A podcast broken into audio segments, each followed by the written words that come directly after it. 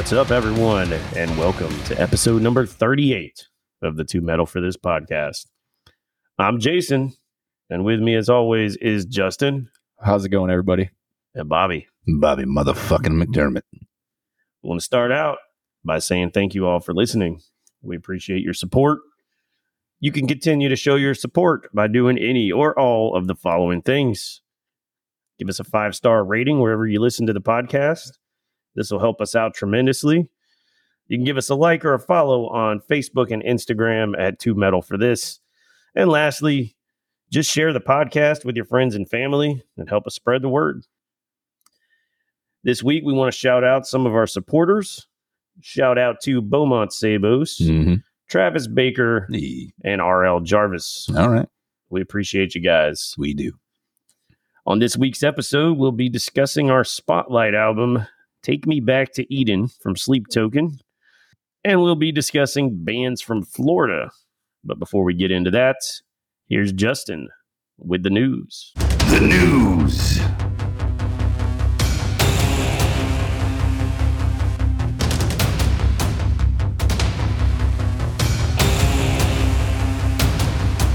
Five Finger Death Punch frontman Ivan Moody recently had hernia surgery that he's had some complications with, which has forced the band to pull out of all of their scheduled shows until at least June 12th. This includes their European dates on Metallica's 72 Seasons tour, where they've been replaced with Epica. It also includes their Download Festival performance June 8th. Yeah, singing with a hernia, that's probably not good. Yeah, I didn't realize it was a hernia. I thought it was still from his eye being messed up. I just because I just saw that he had health issues. Hmm. Yeah, I know he had like some shit with his eye where he got a laser in his eye or something. He still sing with a fucking Well, yeah, he did. eye, He, but like he- a hern? That would fucking Yeah, suck. that's tough. guess. oh yeah. So get well, sir. Or don't, whatever. Just saying. Lorna Shore will hit the road again for a small four date headline run with the Acacia Strain and I Am in support. Not me, but the band I Am. The four dates are September 3rd in Wichita, Kansas, September 5th in Huntsville, Alabama, September 6th in Chattanooga, Tennessee, and September 7th in Greensville, South Carolina. All right. Ice Nine Kills have announced a few headline dates this fall that they are calling the Fear the Premier Tour. Those dates include August 8th in Columbus, Ohio, August 9th in Cleveland, Ohio, August 11th in Toronto. Those shows will have August Burns Red, Velamaya, and Mike's Dead in support before August Burns Red and Velamaya are replaced with Set It Off and The Plot in You for the remainder of the tour, which runs August 15th in Louisville, Kentucky, August 16th in Nashville, Tennessee, August 22nd in Houston, Texas, August 23rd in Austin, Texas, and August 29th in Riverside, uh, California, uh, before they wrap up September 1st in Albuquerque, New Mexico. Real quick. In between these dates, Ice Nine Kills has five shows supporting Metallica and two supporting Lamb of God. You can also catch Ice Nine Kills this summer on the popular Monsters tour with Falling in Reverse, starting June 26th in Charleston, West Virginia, and ending July 30th in Redding, California. Really busy year for Ice Nine Kills. They need to quit being so busy so they can make a follow up album. It's time to get off the road. Hmm, I'd like to see them at least one more time before they do that. No, I want more music. no, me, my thing. All right. Corey Taylor has a new album out called CMF2 on September 15th. The lead single titled Beyond is out now. Corey will head out on a 28 day US tour with Wargasm as the main support, and Oxymorrons and Luna Aura will be splitting the opening slot starting August 25th in Denver through September 13th in Boston. Oxymorrons will be the opener, and then Luna Aura will join the tour from September 15th in Wallingford, Connecticut through October 5th in Los Angeles. I will be at the show in Orlando. So if you come up and say hi, I'll give you a sticker. I'll have my TMF t shirt on. Cool.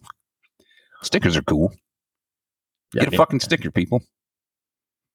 The Metalcore Dropouts tour will be co headlined by The Devil Wears Prada and Fit for a King, with counterparts and Landmvrks opening.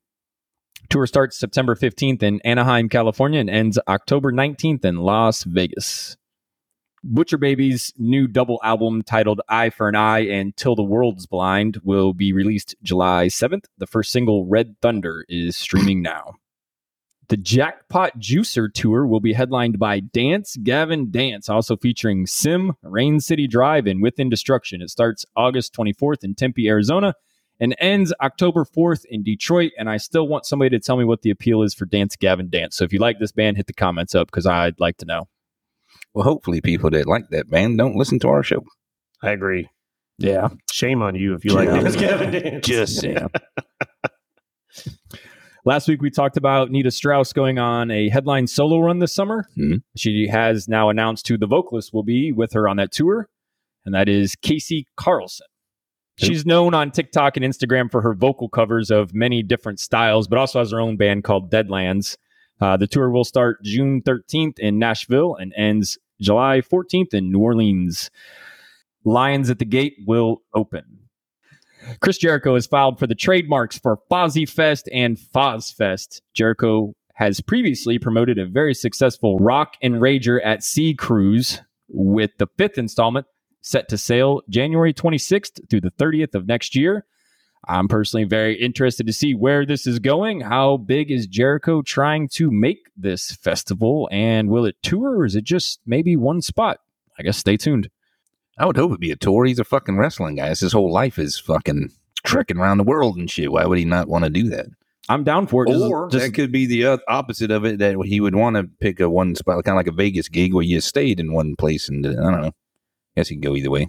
as long as Fozzy isn't the headliner, I'm interested. Right. But yeah, when you say the name Foz Fest, that definitely does make you think of a touring festival because Like yeah, Ozzfest. obviously, Yeah, you know? yeah. So, So that would be cool. Yeah.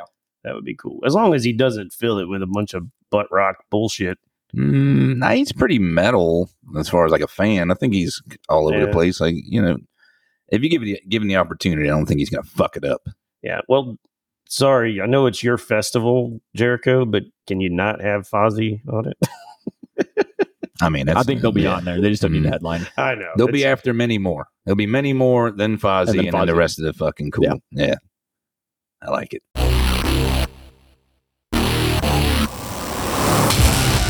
I'm Bobby motherfucking McDermott with some new music out here I'm going to share with you. Going to rate this stuff on a uh, 1 to 6 upside down pentagrams. The intention is not to crush anybody's feelings, but I ain't here to suck anybody's dick. If I don't like it, I'll tell you. If I do like it, I'll fucking tell you. All right, here we go. Red Eyed Cult, Unit 61. Five songs, 42 minutes, Stoner Doom, three piece from England. Dirty vocals, fat bass, sick guitar, rockin' drums. The sludge is unbelievable. And at times has this cool swing to it. These dudes sound fucking awesome, and I'd love to see them live. If you like High on Fire, then we should hang out. We should also check out the new album, debut album, sorry, Unit 61 by Red Eyed Colt. That's a solid five upside down pentagrams. Herod, Iconoclast. Eight songs, 51 minutes, uh, unorthodox metal from New York. So these guys have had a handful of albums and have many changes in the lineup, and their sound changes each fucking time.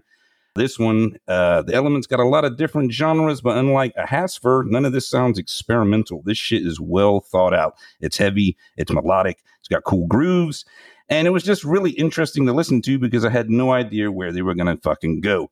Uh, while everything did not land with me, I would really like to hear more shit like this. This isn't the really weird shit I suggest from time to time, but if you're looking for something a bit different, then I highly recommend the new album Iconoclast from Herod. Solid five upside down pentagrams. Dozer, Drifting in the Endless Void. Seven songs, 43 minutes, Swedish stoner metal. Always like these dudes. And fucking shit, goddamn, if this ain't the best thing they've ever fucking done. Everything is improved. The production is amazing. They definitely matured as musicians and songwriters. Stoner grooves are here and they're fucking killer. Cool riffs. Always been a fan of Fredrik Nordin's vocals, but he's uh, some fucking weird shit on this one. Uh, what are you gonna do? Their new drummer, Sebastian Olsson, he's totally badass and adds so much to this fucking goddamn band. Great album from veterans of the scene. Check out the new one from Dozer, Drifting in the Endless Void. Five and a half upside down pentagrams. That's all I got this week. Stay curious, motherfuckers.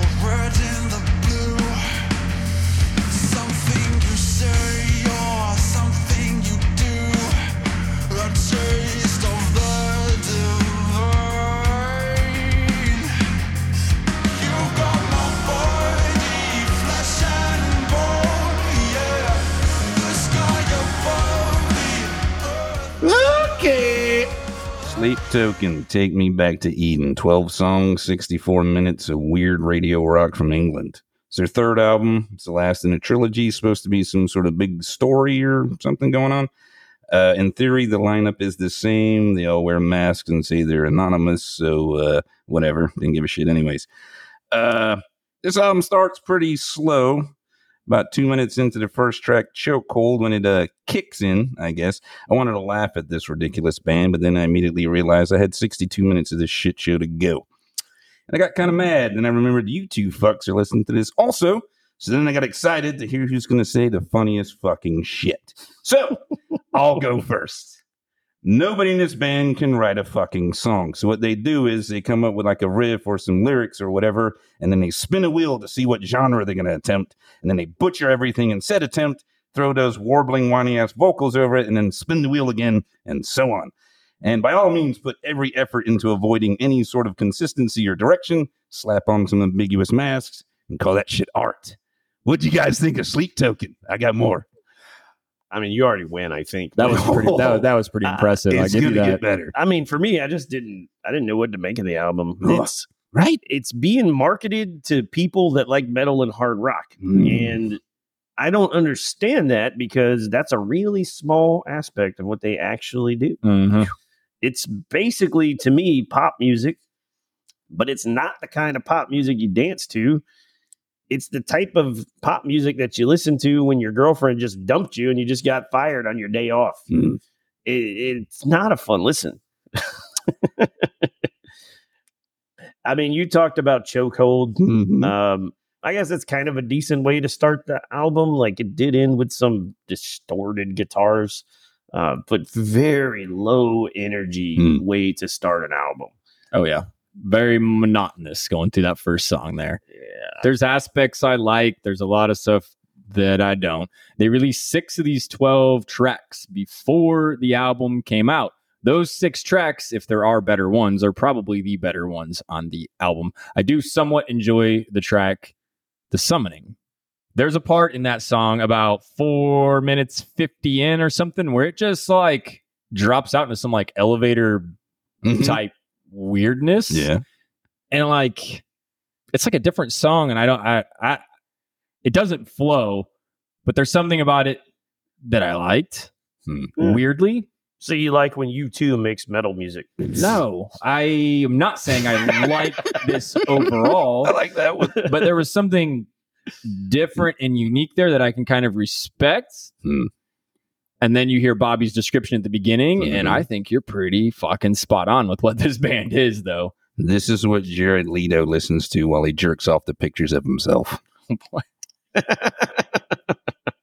Helen Keller would be a huge fucking fan of this. the last 30 seconds of the title track are pretty cool If I was in this band, I would also wear a mask and not tell anybody my name.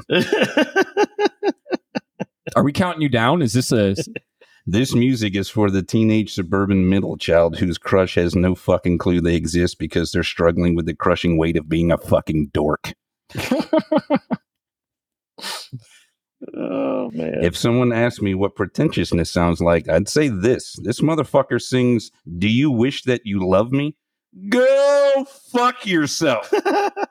Do you guys notice how he enunciates words? he said shit like, real weird. like he'll say uh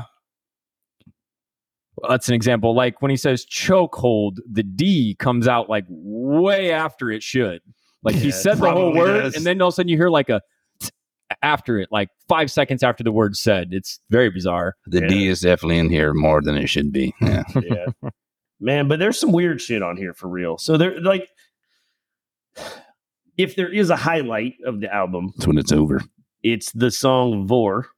Mm. This one though, they're like they're essentially taking a page from Deftones book, but I think they literally took a page and ripped it out and made a few minor cosmetic changes, and it's basically a Deftones song from start to finish.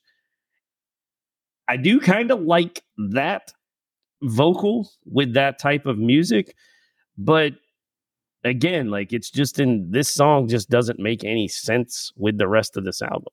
Speaking of ripping off Deftones, is it at the beginning of the summoning where it sounds almost exactly like you've seen the butcher? Yeah, I believe it is the summoning. Yes. which is a Deftones song. Mm. and then there's songs like Ascensionism, which it sounds like a Christian praise song. And then it gets to the end and there's a little bit of quote unquote heavy guitars. They have nothing to do with the song. They just put them in there so that they could say they did something different. Like, Mm. spin the wheel. yeah, I, I just don't get it. You got the uh, what is the D Y W? Oh, don't, that's the- don't you wish that you love me? Don't you wish Yep. you Yeah. loved me? the fuck The fucking shitty auto tune vocals on there. That is terrible, man. it was it's not good at all. Nothing. Didn't like anything. It's fucking terrible. An hour and five minutes of it. So, Bobby, what are your closing thoughts on this album? Take Me Back to Eden, the latest by Sleep Token, is a fucking one. Six. You giving it a six? No, I'm counting you down. You I- gave it a one. I said all those fucking things. Humor Well, is a positive see, thing. see. You laughed, therefore it counted as positive. Those were six of them. I snuck it in there, you fucking cocksuckers. Good job. It's a cop out. Cop out. Is it? It's a cop You got out. anything good to say about this album? Um, I like the masks and I, stuff. I could probably That's give neat. I could probably give six positives if I had to, but I'm not giving it a one. Ugh, So- fuck, I don't ever want to hear this again. I gave this album two listens. fucking It- really? It was tough. God, it was not. Uh, it was not an easy album for me to get through. Uh, there was nothing on here that I necessarily hated, but I'm clearly not the target audience for this band. There's moments here and there that I liked, but they are very just brief moments. And honestly, I just don't have the level of patience that it takes to consume, let alone enjoy this album. Whomever is behind the band is obviously a marketing genius because a lot of people are taking the bait here but I don't see a scenario where I'd ever seek this album out and listen to it again. Mm-mm. Uh, for me, uh, I give it a three out of six. I give it the the old prong. Pronged it. Pronging it. Yeah, I mean, it's not like I wasn't miserable listening to it. I was. It's, But- it's but- like when you ride in a car with somebody and you listen to the ten seconds on the radio and change the station, and then the ten seconds and they change the station, and then that's what this fucking Yeah. album sounds like. It was just for me like the whole tempo of the album and the mood of the album. It did not. It did not make me feel good. Like this is an album that I would listen to, and instead of it like having that healing quality of like a lot of the stuff we listen to, where mm-hmm. it makes you feel better, this album would make me jump off a bridge if I was like on the if I was on the fence. Do I want to live or die? And I heard one of these very slow paced songs. That's it. That would here. be the turning point. Yeah, And I I don't like it. I don't like that. I, I like music that's gonna, you know, Not make you kill yourself. Me Right, too. The Right. album doesn't have a very good flow to it either. As you said, Mm-mm. Chokehold's not a good opener. Terrible. Like it's way too slow to open an album with. But but again, like throwing in a few screams here and there and some distorted guitars does not make a rock or a metal album. Like this is a pop album. Mm-hmm. And it, like I said, it's the boring kind of like, I'm going to make sweet love to my lady or I'm going to cry my eyes out because my lady just left me. Like there's no in between and there's nothing about it that like makes you feel good. I don't understand why everybody wants to listen feel to like it. the lady left him because he listens Um, to this music. this band has a ton of hype right now, and I don't Because they I- wear masks I'm not and shit. That's all it getting is. it right now. Yeah, I mean, uh, there's talented people here. Like obviously the guy can sing, you know, he's you can't make a Mm. pop song, and you know, I mean, he he could sing. Mhm. Um like I said, it's just not for me. I I don't get it. I don't understand the hype. And I guess I'm not the person that they're trying to reach, you know, Mhm. because I'm the fucking ugly metalhead guy that listens to Oh, shitty oh, stuff. You know what I mean? Like, You are pretty ugly. yeah. Well, it's a quality of being a metalhead. Like, they're not good looking people. The fuck? I'm handsome as shit. So I, I think like uh, if you go into this album with a metal mindset, you're definitely setting yourself up to absolutely hate it because it's Right. by no means metal, regardless of some screams here or there, some guitars. It's it's not metal. There's heavy moments, but it blends many styles and often borders on some like progressive pop sound or something. Uh, if you go into it with an open mind, get your levels right, and let your ears dive deep into the sound, you might enjoy it. Don't turn the songs off if you don't like the start because the song, as Bobby mentioned, takes hard turns and progresses into something else. So maybe there'll be something you like. if you want to experiment and reach out and try to push your boundaries. Yeah, but I don't. I don't want to have to work for my riffs. Like I, I- just want them yeah. to be right out there where I can hear them. I agree. This is definitely not for everyone. Uh, if you don't have an open mind or like different styles, you will hate this guaranteed, and I don't recommend it. Uh, for those of you who like a little bit of experimental sounds and different things, you may enjoy this. For me, I'm somewhere in the middle because it didn't grab my attention very much, but I didn't necessarily want to turn it off. It's like not bad background music that doesn't really distract necessarily, but doesn't keep me interested if doesn't- I'm just listening to the album on its own. Doesn't always lead anywhere. That's the problem. A lot of these songs, like a few of them, like build up to some grand thing, and a lot of them just hold that same boring Yep. ass tempo. the There's whole there's like no payoff in a lot of it, Yeah. so that makes it makes it tough. yeah. They give you Uh, blue balls. It is Mm. interesting, but as I said, I think Bobby kind of nailed it on the head. It's almost like they all do different styles, and they're just like, let's just put them all into one, and don't really have a song behind it or any structure. Um, there's nothing else quite like it right now. I think we all agree with that, for better or worse.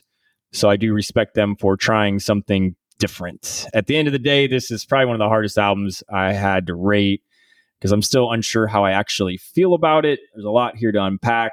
Uh, but for now, I give it a three out of six. Pronging it. Pronged it. Two threes and a one. Mm. Get ready, folks. I have a feeling we're going to have a very similar review when the new Avenged Sevenfold album comes out.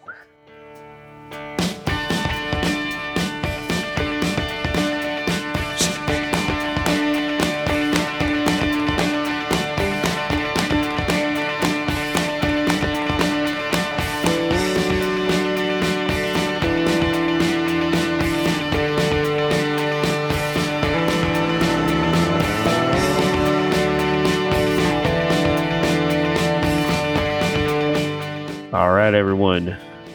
This week, we're going to be talking about bands from Florida because we're from Florida And it's hot here. and we want to talk about bands that came from where we live. Swamp ass will create some beautiful fucking art. I tell you that much. Thick humidity and metal. God damn. Orange juice is good too. So we will eventually be making our ways to talking about music from other states, but we got to start with our home state first. Fucking A, man. And I want to tell everyone as we get into talking about bands from Florida, there will be some glaring omissions. So keep in mind that we will be doing a full death metal episode at some point. Mm-hmm. Mm-hmm. So you can We fucking better, or I quit. so don't yell at us and tell us how we left out obituary and tell us how we left out deicide and Mm, and how we left out death. Like they'll they'll, Corpse they'll have a place. we'll get to it. We'll okay. So now that we got that out of the way, we each picked two bands that we thought were a good representation of what Florida has to offer. Some of us like these bands better than others, That's true. but Hmm. collaboratively, we all listened to some tunes from these bands, and we're going to tell you a little bit about them. So uh, I'm going to start out. First band I picked was Nonpoint. Nonpoint is an alternative metal band from Fort Lauderdale, Florida, often associated with new metal, but I think they've transcended that a long time ago. Definitely got some new metal tunes. I'm not saying they don't, but they've kind of moved past that tag at this point. They were founded in 1997 by their drummer Rob Rivera and vocalist Elias Soriano. And those are the only two original members remaining at this point. Uh, heard some different stories on how the band got their name. If you look at Wikipedia, it'll tell you that they took that name from a Believer song. But I've also seen an old documentary of Nonpoint. Don't ask me the name of the documentary because I don't remember What It was, was the name called it? Non-Point. but they joked about uh, how they took that name from a teacher that they had in, in school that had a nub for a finger. and when people would get in trouble, he would try to point at them, but it wasn't an actual point, it was a non point. So I, I like, I like know. that. I like that story, story. too. I'm That's it. fucking going. with. That's the story I like to go with. I don't know. More times than not, bands just find some shit that Old sounds Mr. cool Non-Point. they just go with it. But uh either way, name doesn't make the band, but Nonpoint has built quite a reputation for themselves over the years. Mhm. Got over a million monthly listeners on Spotify. and quite a few hits throughout their career. Uh, their first major label release was 2000's Statement, and this was the first album that I had heard from the band. Uh, as I often used to do, I kind of picked this one up randomly at a record store and decided to check it out. I was pretty impressed from the first listen. Uh, kicks off with the song Mind Trip, which is a really cool intro to the band. This was definitely uh, as new metal as the band ever got. Um, At Mhm. its root, though, it's still kind of a hard rock album, uh, but it did have some of those new metal breakdowns and some of the rappy stuff that you associate with new metal. Uh, but the guitar work stood out to me right away because it was different than any of the other new metal stuff that uh, that some of the other bands were doing. And Elias's vocals always stood out to me because they were always like kind of jazzy. He's got a unique way that he flows over the music. And when you hear a non-point song, it's instantly recognizable for that reason. He doesn't do the stuff that you would expect. Like, you know, a lot of singers would do something completely different, a little bit more generic. Mhm. And he kind of has this weird, you know, almost poetic type flow that he does over these songs. So, Mm. uh, the first album uh, had still one of the band's biggest hits, which was What a Day, still gets regular radio play. uh, and also some of my favorite Nonpoint tracks, which are Endure and Back Up. And another track that's uh, kind of a deep cut is Hive. Mhm. And this one stands out to me because it's got little hints of funk, a little bit of jazz, a little tiny bit of thrash in there. Uh, have, have you guys heard any of these songs? Yes. Uh, 2000, that's pretty much prime time for new metal. But uh, when these guys first came out, I called it like Southern new metal because it's kind of got that, you know, Southern rock kind of stank on it. Like you even Yeah. mentioned it, like with the riffing, and they do solos and shit, which you didn't really find so much in the new metal. But uh, I always liked the Non Point, but I always would forget about him.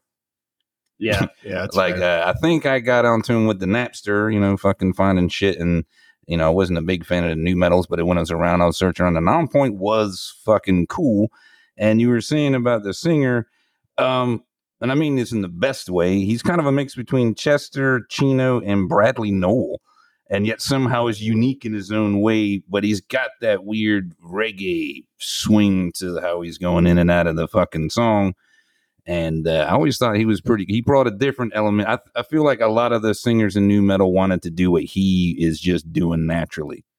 Yeah. You know, like That's that's, just that's just his style. Of, that's how I get down, people. But every like a lot of other new metal were like trying these different fucking songs to try and nail that. I think uh, uh, Non Point was a great fucking. Uh, yeah, they came out of the new metal, and it sucks you get lumped in with that. But they were they were cool, man. He's got a very unique vocal. It's as you said, instantly recognizable. It's unique, you know, but you it know has those elements, it's those other non-point, things, so. but in the best way. Like I bet he would do great as a Deftones cover, or a fucking Linkin Park cover, or a Oh, goddamn sure. fucking any reggae song, or uh Sublime. You know what I'm saying? Like Yeah. he's just it's a weird range he has, and uh yeah, I like that dude. Yeah, it's really interesting that you brought up the Bradley Nowell thing because I, I had never thought about that, but I can totally see it now. Yeah, he does have that little bit of reggae swag, and and he's got like that Mhm. kind of soul in his voice, like that. Mhm, It- it's that. Latin flair that he brings in there. Mhm. So they also end this album with a really cool track uh, called "Tribute," where it's it's a medley of "Children's Story" by Slick Rick, "Woo Ha" by Busta Rhymes, Mhm. and "Method Man" by Wu Tang. It, it's a pretty fun way to end the album. Not gonna lie, it's it's pretty cool, especially if you like some of that old school hip hop. You you'll like it. And again, 2000, all those songs mashed. That was a fucking, you know, that's pretty killer. right that there. was the thing. Yeah. I know. Yeah. So uh, their second album, Development, was released two years later in 02. Uh, it spawned a couple of hits. It had Signs and Circles. Circles was actually featured on the NASCAR Thunder 03 game. Oh You yeah, know, uh, going around in circles. lots of left And turns. so, yeah, all yeah. right. It There makes sense. I like it. Uh, they released their third album in 04. That's my personal favorite album in the band's discography. And it definitely kicks off with a banger uh, with the song The Same. Mm-hmm. Uh, this one Mhm. definitely sets the stage for what's to come on this album. From my opinion, it's a perfect opener. Uh, what, what do you guys think? Do you agree? You like those lyrics, uh, Justin, on the same? We're all the same. Yeah, I heard them lyrics, and then I just thought of you and like you know going through some stuff, and everybody's the same. They're saying they're not, but they are the same, and you're you know doing your thing. And I was like, fucking get some, Justin. I like it. It's a good song. I, I, I like that song. All right, cool, man. Yeah, I mean that's that's the very reason why that is my favorite album. Uh, I was going through a lot of shit back then, and you know, there's a really positive message throughout. Mm. And uh, yeah, I mean, this album is the reason that I have a Nonpoint tattoo on the back of my neck. Oh, it's wow, very to all the point Yeah. too. You know, Yeah, But yeah, I tried to listen to the lyrics a bit more on these uh, projects here, and I was like, yeah, I see where you guys are going with it. Yeah, Okay, that's I'm just saying. that one definitely has some really. It's it's definitely the more personal. Uh, I feel like I heard that what you heard, if that makes sense. Yeah, cool. And of course, we got to mention, you Got know, they had uh, another one of their biggest hits, which was their cover of Phil Collins "In the Air Tonight." Hmm. Uh, really solid cover. If you've never heard it, definitely, I, definitely check that out. I love that cover almost as much as the original. I Blasphemy, but I, I mean, I really like it a lot. No, it's very close. It's up like there. most people, really, they nail that cover. It's you know, uh, They really, that's like, I prefer listening to it. I'm just saying it's a song that's covered a lot, but usually it's pretty good, man. That you know, you don't go in there and fuck that one up. You better not. No, you got to Yeah. stay. That's one where you can't veer. Uh, you can't veer too far Mhm. from the original. Yeah. because it's gonna piss people off. Yeah, that's what I'm saying. So uh, yeah, everybody They just gave the original just a little bit more edge and let Yeah. a little bit more. put your stank on there a little Yeah, bit. was That's cool. Really good. Yeah. Uh, so after that album, they released "To the Pain" in 2005, and that spawned the biggest song of the band's career to date, which is "Bullet with a Name." It's a pretty fucking great song. Mhm. Uh, what do you guys think, though? Does it live up to the hype? It is their most streamed song on Spotify. I guess that lives up to the hype. Then I don't. That's not my favorite song, but if that's the numbers, and yeah. Uh, again, that song's got that weird reggae swing to it on the vocals, but I like in the middle when they chop up that groove. All of a sudden, it gets real staccato for like just a few measures, and then they never do it again in the fucking song. I, I like little shit like that, man. Yeah. That's a cool one, man. It's one that'll get the crowd singing along. Yeah, my my I like actual favorite on that album is "Alive and Kicking." Hmm. That's that's my favorite song.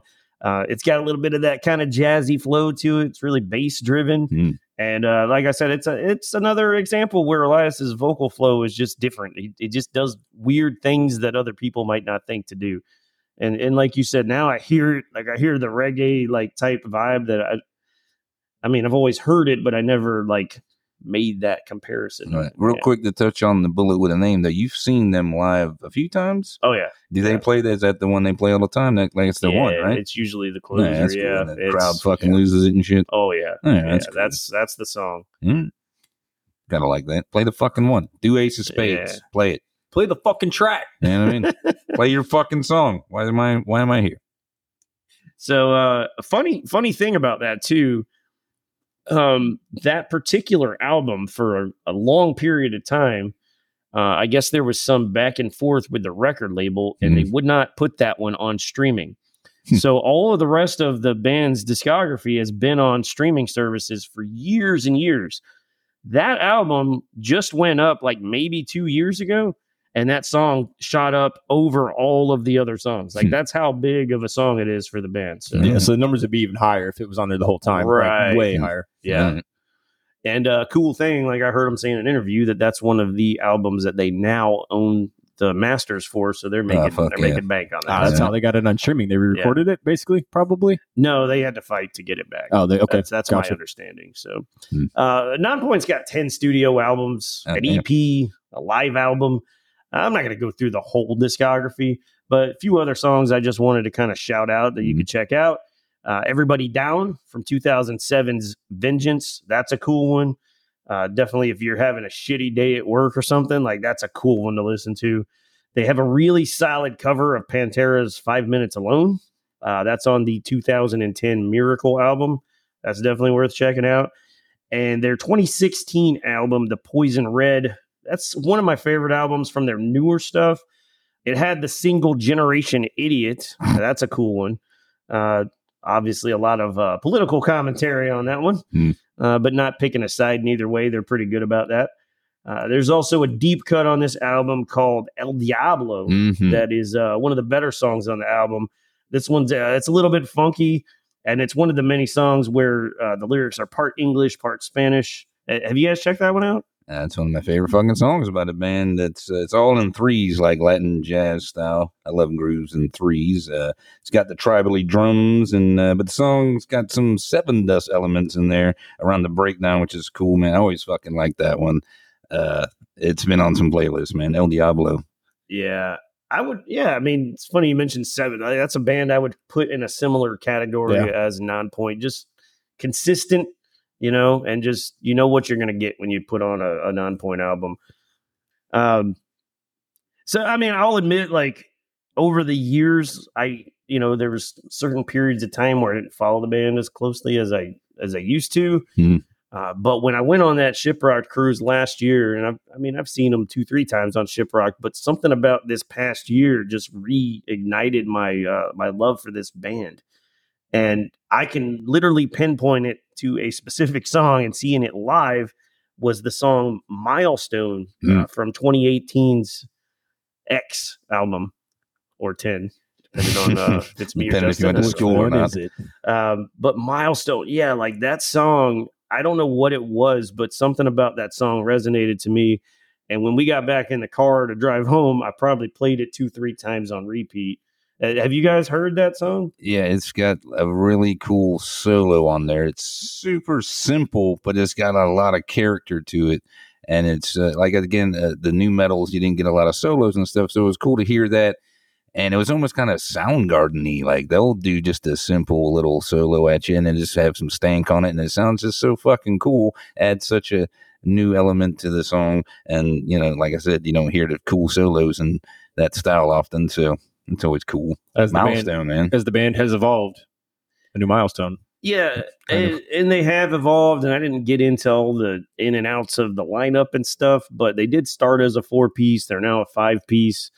I think having that extra guitar player definitely added some heaviness and added Mhm. a you know a little bit. They've got a little bit more technical. They're not that type of band, really.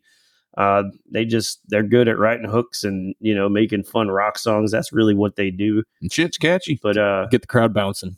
yeah. Um, overall, I, I think Nonpoint is uh, one of the Florida bands that I respect the most. Uh, these dudes work their asses off. Like they tour nonstop, and they've never lost touch with their fan base. Uh, I have had a chance to meet them uh, two, three times over the years. They're always just super cool, down to earth dudes. They like interacting with their fans. It's probably why they're one of the one of the bands that has been on Shiprock the most because they like they like to hang out with their people and, and have a good time and talk music. So uh, if you're not familiar with Nonpoint, or maybe you wrote them off because you thought they were just some silly nu metal band or something, uh, they have an extensive catalog. There's something there that you're probably going to like. So we've talked about a lot of the good songs here. There's still a lot more where that came from. I recommend giving them a shot. Check them out. So what you got for us, Justin? Uh, I have uh, Trivium, who are from Orlando, Florida. The ori- origins of Trivium began in 1999 when Matt Heafy was spotted at his eighth grade talent show performing Metallica's No Leaf Clover, uh, which would lead to Heafy auditioning with singer Brad Lewter and drummer Travis Smith to become the lead guitar player before he eventually took over vocals for Lewter later that year. In uh, 2002, they went into the studio to record their debut album, Ember to Inferno. After the album was recorded, Corey Beaulieu would join on lead guitar. And in 2004, Paolo Gregoletto joined as the band's bassist. Shortly later, they signed onto Roadrunner Records and began recording 2005's Ascendancy. At that time, Heafy, Paolo were just 19 years old. Corey was 22 and Travis was 23. To me, it's incredible what these guys were doing at such a young age. Uh, this album is where I discovered the band. Uh, the album was super thrashy, had some metalcore elements, uh, some standout tracks on there. A rain, pull harder on the strings of your martyr, a gunshot to the head of trepidation, and the most string streamed song from the album was their ballad, "Dying in Your Arms." You guys familiar with this one or any of them songs? Uh, Rain's fucking killer, man. It's uh got really cool testament parts in the beginning, and uh, it's got the super tight double bass on there. Yeah, man. Uh, Trivium's pretty cool, kind of thrashy, kind of grooved, and they got a little bit of poppy bullshit in there, uh, mixed with some straight up just rock. They're kind of all over the place, and uh, they do pretty well though. Yeah, Rain was pretty much my uh, it was my introduction to the band because uh, I had never heard any songs, and one of you guys back in the day Probably me. gave me a burnt copy of the album, Hmm. and you said said, "Hey, you got to listen to this." So you know, there's an intro, and then Rain kicks on, and I'm like, "Man, it was like perfect timing. Like I was so deep down the metalcore rabbit hole, Mm-hmm. and this band just hit all the right buttons for me. They had the technical riffing, vicious screaming, double bass, and you know those good old sing along, clean choruses. Mhm. Uh, this is the song. Like if if somebody said I'd never heard Trivium before, I would play Rain for them. It's- Definitely. it's, in your face right away, and especially if you uh, if you let the intro play before it, that acoustic little opening kind of Yeah. calm you and uh, false sense of security before that song just blasts you in the face. It's really I, cool. I honestly never was able to really get into the first album, the Ember to Inferno, but Same. uh, you know, It this, wasn't- This was like the fully realized version of the band, I think, and they weren't quite there. Yeah, Ember, that. Ember to Inferno was very raw. I mean, you figure if Heafy and uh, Paolo were 19 for this one, they were, you know, 17, 16 years old when they did Ember. It was them still experimenting and trying to figure out who they were and what their sound was. Yeah, but like uh the gunshot to the head of Trepidation, Ooh, like that's a good one. really shows off Heafy's ability to do all these different styles and flow effortlessly between them. Like he, it sounds like he feels comfortable doing all this shit. Like it's not an experiment. Like he knows what he's trying to do, and he puts it all together pretty fucking well, man. Like he's a great songwriter. Uh, I love the solo and Gunshot. It's one of my favorite solos ever. And then it goes into them hey, hey, hey chance, where he channels his uh, James Hetfield. Mm-hmm. Right. And actually, that was one of my takeaways. Uh, and, and Bobby kind of touched on it. This blending of all the different styles and influences, it feels natural. It doesn't feel, you know, it's not yeah. like fucking sleep token where we're just Mm. throwing shit in there because Mm-hmm. this is a dude that's wearing his influences on his sleeve. Mm-hmm. And you can hear it in that song. You can hear a little bit of Killswitch, but you can hear a whole lot of Metallica. Yeah. You know, and they that was a that was a big part of their sound early on. And, you know, as we get it further into their career, they display those influences a little bit more. Some sometimes more than others. Ascendancy is uh, still my favorite Trivium album to this day. Uh, the deluxe edition of that has what is, in my opinion, the best Metallica cover ever done, and that's uh, Master of Puppets. Uh, it's incredible if you haven't heard it. They do the song as good, if not better, than Metallica does. Oh, shit. I said it. He said, if not better.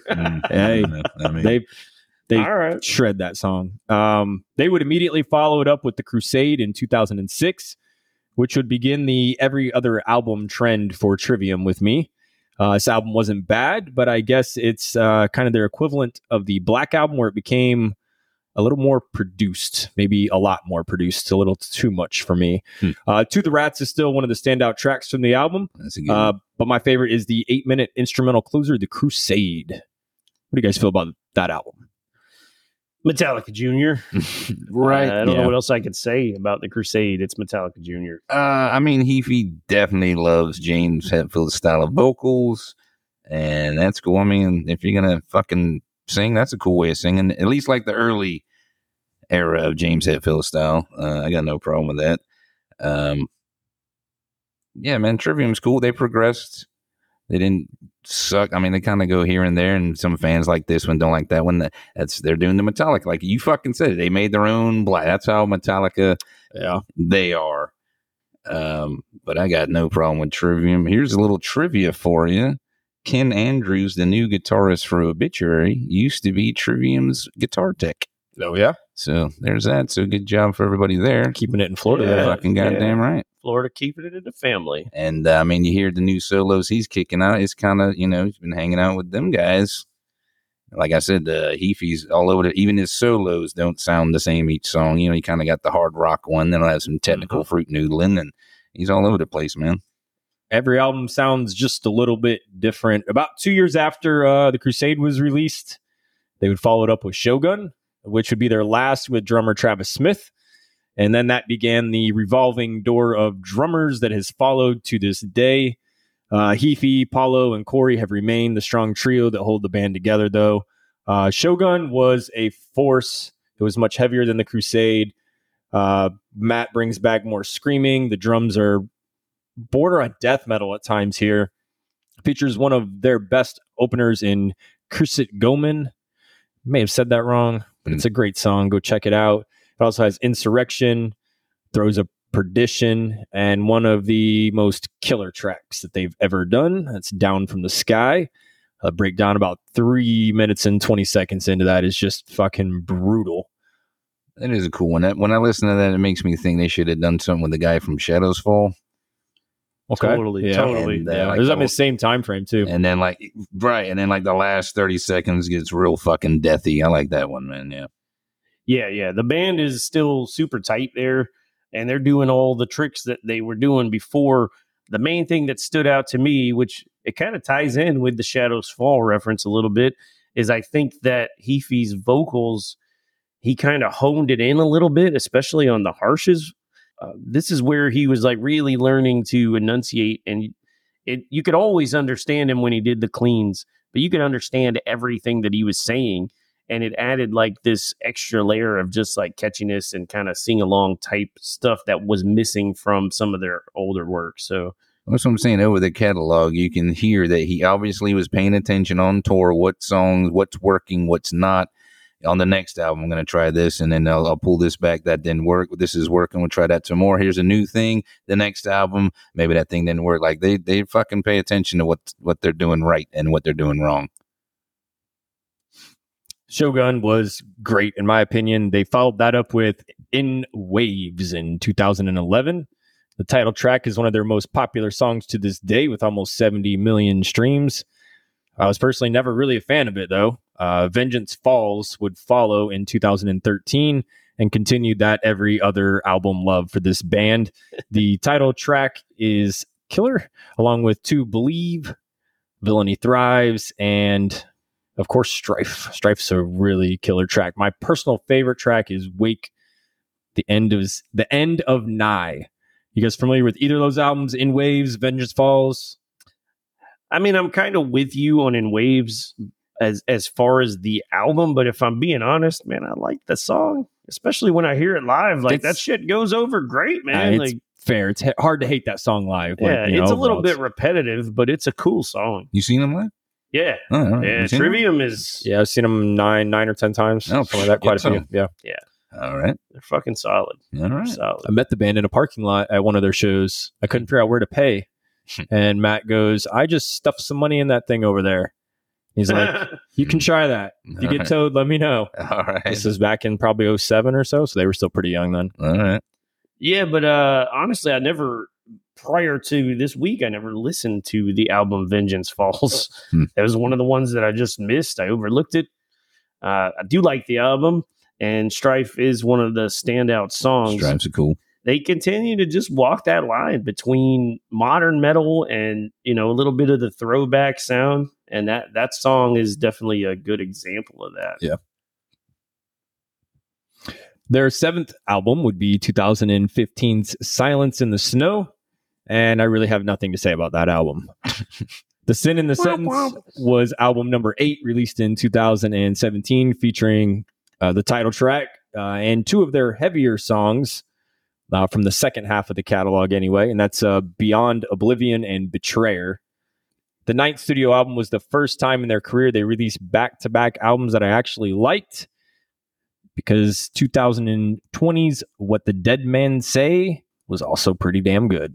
All right. And Catastrophist is probably the most popular song from that that song's fucking brutal, dude.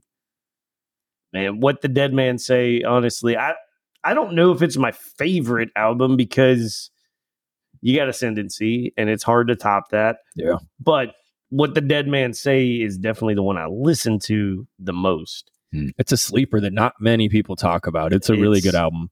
it's it's actually really good like i i went through a long period where i didn't pay much attention to trivium and that album dropped and something about it like it just Pulled you back stood in. out. Yeah, uh, this one, uh, it's a good example of again, they're just they kind of like are honing everything in. That song kind of has a little bit of all of the other tricks from the old albums, and Mhm. they kind of put it all together. Just a good album, man. A good song. And they're still releasing music in 2021. Their 10th album came out in the Court of the Dragon. I'm honestly not super familiar with this album, but I did go back and listen to parts of it this week. It sounds pretty fucking great. I'm going to go back and give it a couple more spins, but they don't seem to have lost anything and just continue to evolve and hone that sound in. They did play the title track in the Court of the Dragon when I saw them. I actually saw them at a really cool venue. I won't get all into it, but I saw them at Coppertail Brewing. No, Okay. right, that's fucking cool. Yeah, it was real cool. Yeah. And you know, they were they were the headliner and they just played with some local bands Hmm. and it was fucking killer, man. And they played like a really nice mix of all of like old stuff, new stuff. They're one of the tightest bands I've ever heard live. And Yeah, I, they're I super- mean super that. clean Like, live. it- yeah. These guys work hard. Like they practice a lot, they rehearse a lot. Like from all accounts, they're just a super regimented band that just, you know, they take their shit very seriously. Oh yeah, get some. I mean, they've released 10 albums over the last two decades. They've been a staple of the scene. They're kind of like Metallica Reborn, but they never seem to get the recognition and respect that they truly deserve. Uh, there's really no reason why this band hasn't blown up bigger. Uh, I had them pegged to be like festival headliners by now, but they still continue to be somewhere in the middle, and I don't quite understand that. Uh, maybe it was that every other album trend. However, those off albums were still a lot better than some other music that was being released and were actually popular, regardless of my own personal opinion of them. Hmm. But I've always been a fan and always will be. Love Trivium. Oh yeah, get some. Alrighty. Florida bands. We got Swamp Ass and Orange Juice, Tom Petty and the Heartbreakers, KC and the Sunshine Band, And Limp Bizkit. Limp Bizkit, Marilyn Manson, Mhm. Lynyrd fucking Skynyrd. All the death metals. But we're not talking about that today. Today, I chose Poison the Well. So I figured you guys would be into this one. Uh, metalcore, I guess you would say, from Miami. Started back in 97. They got five full length albums and a couple of EPs. Uh, their first album, the opposite of December, A Season of Separation. This is some abrasive, angsty fucking stuff, uh, reminiscent of old uh, Inside Out, just that early, grimy, hardcore, just all piss and vinegar and shit uh, Slice Paper Wrist off that album really reminds me of just the raw energy that was fucking coming out of the the north, but we got it down here in the south, and uh, these motherfuckers put us on the fucking map for that shit. What do you guys know about Poison the Well? really interesting that you mentioned the sound from the north because when I listen to songs like Slice Paper Wrist, I think of Vision of Disorder. Mm-hmm. Yeah. It's- New yeah, York hardcore. It's very hardcore. yeah. Especially when it slows down at the 30 second mark. Like there's so many different riffs and tempo changes in this one song. It, it's probably my favorite song from that album. But yeah, man, it gave me total VOD vibes.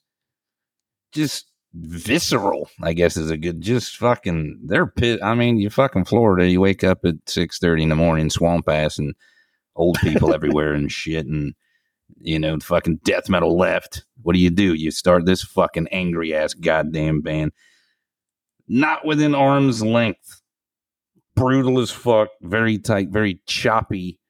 It's almost uh, claustrophobic in there a little bit. Uh, whoever produces shit was awesome. They were also very pissed. Somehow the producer was angrily pressing the buttons, engineered a thing thing, and he's pressing the fuck out of it. I love the production of fucking these guys. It's like sounds like battery acid. I, I do like the production because it's it's got just enough polish on it where it doesn't sound like shit. cuts through everything but sounds, it- but it's it's got like a raw like intensity to From it. fucking Florida. Yeah. Yeah. And it was interesting. Like you mentioned the claustrophobic thing. What I got out of it was anxiety inducing. Like Yeah, it's, that- it's it's so like that yeah. there's so much going on. Like it almost fucks with your brain a little bit. Mm. Like, yeah. Yeah. It I is- get that. It's a bit of an overwhelming sound sometimes. Yeah, Ah, it does give me anxiety. I like it. yeah. Um, but they do interesting things like the dual vocal harmony on Nerdy, which is one of their popular ones. It does sound like a couple of fucking nerds. But then it gets into this hardcore riffing, and it's just like, oh my, like the big brother showed up to beat the shit out of you. And it's got that fucking great stop. Right. I mean, they're just chugging along it's breakneck speed. And you're like, uh, the end of the song is coming, guys. Just fucking stop on a dime. It's fucking beautiful. Those guys are tight as fuck, man. Yeah. The the lead guitars for sure, like where it goes really high. It's got those really high melodies. I really like that sound. It's a it's a pretty weird song overall. Mm. I don't dig the vocals on it too much. Like I don't really like those clean vocals. They're not that great, but um overall, I, yeah, I like I like the song. I just I, I like when Poison the Well sticks to the harsh vocals, honestly. Well, they did the 10,000 fucking member lineup also. Uh, you Came Before You was their best album, I think. And the bass player on that, uh, what's it, uh, Jeffrey Bergman, I think that was the only one he was on, had the awesomest fucking sound they ever had. It was so dirty and distorted. And uh, Loved Ones has the cool bass riff in there. But the song The Realist, there's some really cool parts where it's just the bass and the drummer locked in this cool ass fucking groove. And it, it, it goes into fucking teeth kicking, fucking riffing and shit. But man, these guys were fucking really cool. Um, whenever you get the lineup change, it's going to change your sound and stuff. And it sucks that they didn't stick with this particular bass player. He probably went off and did some gnarly stuff. I looked into it, I couldn't find nothing about the guy, but that guy was cool, man. Yeah, the realist. That was definitely Mm. one. Man, it just goes from like full on chaotic dissonance to like just straight melody. And it's just kind of unexpected. The clean vocals got a lot better on this album, I think. Mm. Yeah, even though it does border a little bit on emo. But the- Mhm. The overall vibe of the song, though, like it reminds me of Glassjaw. I don't know if you guys Uh, listen to their stuff at all. I, I'm a big fan of Glassjaw Mhm. and so I really liked that particular song. Uh, that that was definitely one of the standouts. Yeah, from man. that album. Uh, and then uh, apathy is a cold body. They were definitely channeling some Deftones big time on that shit. Again, different lineup and shit. You're gonna change your sound. And I guess somebody should have was like, "You ever heard Deftones?" And they were like, "Oh, we'll do that then. That sounds good." But they didn't do it in a sleep token way. N- no, no, nobody does anything in a fucking sleep token way. Yeah, I still think some of the similarities uh, to Glassjaw applied in yeah, that song that's that as same well. kind of vibe. yeah, and I, I, I mean, I like it. And the bass tone in that song, like something about it was just so like deep and heavy. Like it sounded different. Uh, I mean, on that entire album, really, Hmm. but it just had like this really deep crunch to it. Definitely different. Uh, yeah, so they haven't released anything since 09. They've done some reunion shows here and there, which the fans eat up. But uh, they're pretty much done, though, which sucks because they were fucking cool. And I really ain't got any information on the, the guys going off to do any other projects, which might have been because of the fucking lockdown with the virus, and that fucked everybody's deal up. But uh, they were a cool fucking band from Florida, Poison the Well. Uh, definitely put their stank on the metalcore. So I like their fucking energy in that scene more than the others, but it's got that northern vibe with the Florida hatred. It's more hardcore. definitely leans more into the hardcore than the metal. Yeah. And that's kind of the way metalcore started out. And then at That's what it some point be. it like shifted and then it became like super formulaic. No, Mm. we're gonna We'll do a metalcore Marketable episode one day. Record labels were like, "Here we go, ABC, go." Fucking. yeah, we're gonna scream our balls off on the chorus.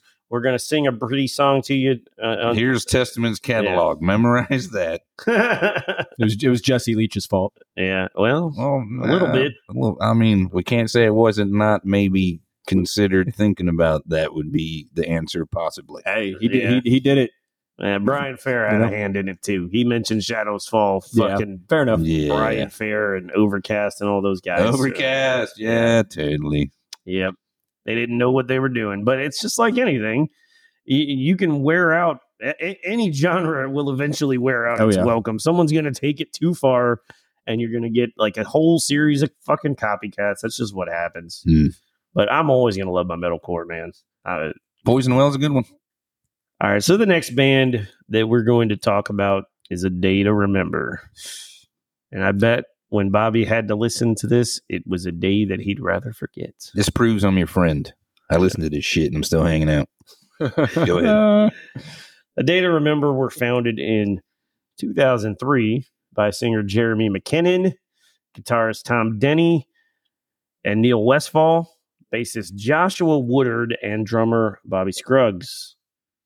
They self released an EP titled Halos for Heroes, Dirt for the Dead in 2004, and a self titled demo in 2005 before finally catching the attention of Indianola Records, who released the band's debut album, and their name was Treason.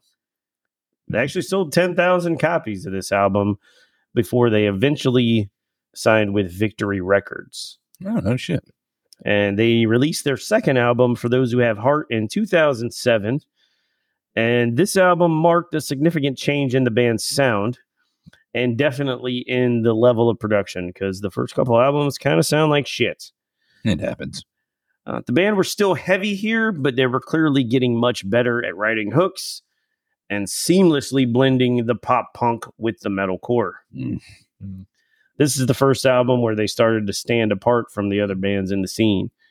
Uh, if you never listened to this album, check out The Danger in Starting a Fire. That's one of my favorites from that album. But if I'm being honest, they never caught my attention until their 2009 release with the album, which, in many people's opinion, including mine, is the album that defined their career Homesick. This is an album full of pit breakdowns and mm-hmm. sing alongs. oh yeah. The opening track is probably the perfect introduction to the band if you've never heard them before. Perfectly sums up what they do.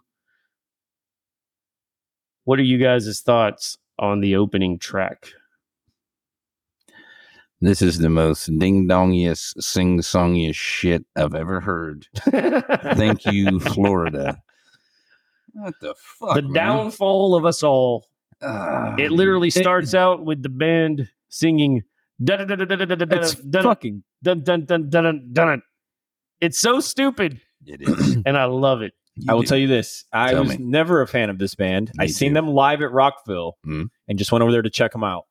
And this shit started playing, and I was like, "Holy!" Was this the band that, like, out of cow. nowhere live, they were like super brutal heavy? Ye- It's one no, of them. that was Black Veil Brides. we but were yeah, talking about, but yeah, right, yeah. But yeah, at live, these guys stood the toilet paper. People crowd surf on top of other people. That's how you it's- crowd surf, yeah. Crazy energy and really cool.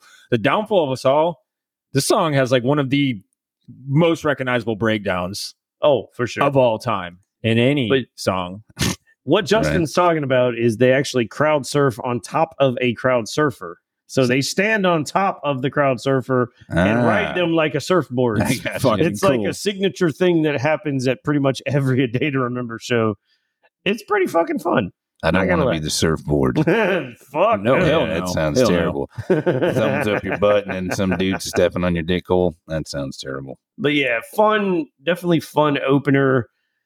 Uh, this album also has a lot of the band's best songs, including Have Faith in Me and If It Means a Lot to You. Those songs are still staples at all of their live shows. You haven't experienced a true sing along at a concert until you've seen a day to remember play. It means a lot to you. This song, you will see big, fucking burly, bearded men Mhm. singing their hearts out and swaying back and forth to the music. And you will look at him like, aren't you the guy that just welded the bumper of my dad's Chevy? Like, are you over there crying with your son and You swaying? welded it with love. Like- God damn. yeah, it'll make you do a double take, but that's the power that this band has. My favorite A Day to Remember song is on this album, and it's called Mr. Highway's Thinking About the End. I love how heavy this one gets. Yes, I know it's not heavy in the traditional sense. It's heavy for an A Day to Remember song. Man, when they hit breakdowns, they are heavy. These dudes, they're the masters of writing breakdowns. Here's the it's, thing, man. it's Mr. Highway is thinking about the end is is a great example of like I really fucking hate the ding dong parts. Obviously I do. But I wish there was an option where you could like cut those parts out and you still have like two, two and a half minutes worth of a decent song. But those other parts are there and it's fucking terrible. And it's kind of like if your mom was talking to you about a used condom, like I don't want to hear that shit. Like if we could cut that out, that'd be great. Like there, you know how that fucking one band made the album, the, the shitty death metal, but then they did it without the vocals too. Like if they kicked out an album where they cut out all the ding dong parts, this Fucking band, this band, atrocity. this band Yeah. might be like sort of okay. Yeah, and I get it, man. Like, uh, if I'm being honest, I wasn't into this band when they first came out and at, at the height of their initial popularity because I did not like that type of vocal. I don't know what it was, but something you were too metal for this at the time. yeah. So something around uh 2014 2015 this band clicked for me right. and i i fucking love it i like the i like the blend of the lighthearted just fun shit with the cool breakdowns and this song has the single best mosh call i've ever heard disrespect your surroundings Yeah. it's so dumb it's so stupid and It's- it's, fucking cool super viral too. it's fucking cool. All right. If you've seen my car, it's on my license plate. There's a little license plate cover that says live, laugh, disrespect your surroundings. Hell yeah. All right. It's fucking funny, man. It is. I laughed. Didn't you? I made a noise that was humorous and So funny story. But uh yeah, like I said, like these guys, they write the breakdowns like in such a way. It's not about beating the shit out of each other. It's you're having a good time in the fucking mosh pit with your buddies. You're bouncing. You're jumping around, you're Mhm. dancing, you're shoving lightheartedly, you're just having fun. I'm not positive, and I really don't want to call her out for this, but I'm pretty sure my fucking niece likes this band. But she's cool. She probably does. She's like twenty something ish. Well, Were they a Warp Tour kind of band? Oh, yeah. these guys. totally. Yeah, yes. she probably yeah. She's They're- cool though. So number one, shout out to you. She rules. Their live experience I is feel like this is something she else. And so I tried not to shit on it, listening to it, and then you picked it. I tried to go in there and listen to and hear what you guys are hearing.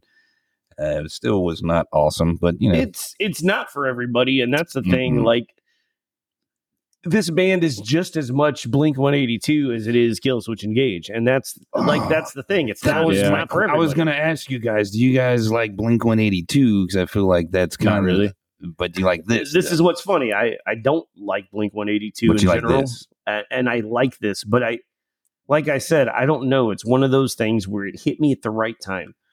I, I don't know what it was, All right, but it, it it came to me at a time when I needed it, So and then I experienced them live, and I mean, the live thing. I I'm, get I'm hooked man. after that. You know, So I mean, like I was listening to it, and I was like, somewhere, someone at one point thought this band was the most brutal, heavy shit that existed, and I thought that was funny. But at the same time, fuck me, like that. If that gets him into other cool shit, pulled them in. but Yeah. man, well, that's the thing. it's So, unenjoyable for me. How many people listen to this? Like they were fans of More pop than punk, three, I guess. Blink 182 and shit. yeah, pop punk. Ugh. and they got heavy into this band and then they got older and now they're fucking listening to deathcore and death metal and stuff like that you Like, would hope. uh, i'm sure that is the case for a lot of people though All right, yeah. i mean don't get me wrong i know plenty of people that like this strictly for the pop punk stuff Yeah. i like, Okay, I but like uh, blend. are you a fan of this band? So Like, I mean, there's no wrong answer. I like a follow because you don't like punk or like the hardcore, but you like this kind of stuff. I liked this band live and could never get into their recorded music until this past week. And what had happened was See what had happened was. is uh, I was subjected to listening to Poison the Well, oh, I mean, which I wasn't welcome. really a fan of. good. I'm glad. And uh, I'm not a fan of their vocals, the band I enjoy. All right. I mean, So I I followed it. picked it. I, not gonna be great immediately- I immediately followed it up with a day to remember, and I don't know what it was, but this band clicked Hmm. right after that. So if I am a fan, it might be indirectly because of you, Bobby. all right. Fucking. How take ironic that. is that? i Uh, fought the urge to cut my wrist real hard while i was listening to poison Ah, Well. something it was giving me anxiety, but this made me happy again, and it was Nice. you know. And then I went to the made show, me and happy at all. it was cool, and uh, I get no. I take it back. I thought about my niece, and I love her, and that made me happy. Yeah, man. Uh, for me, that that's that's what it's all about. It's not.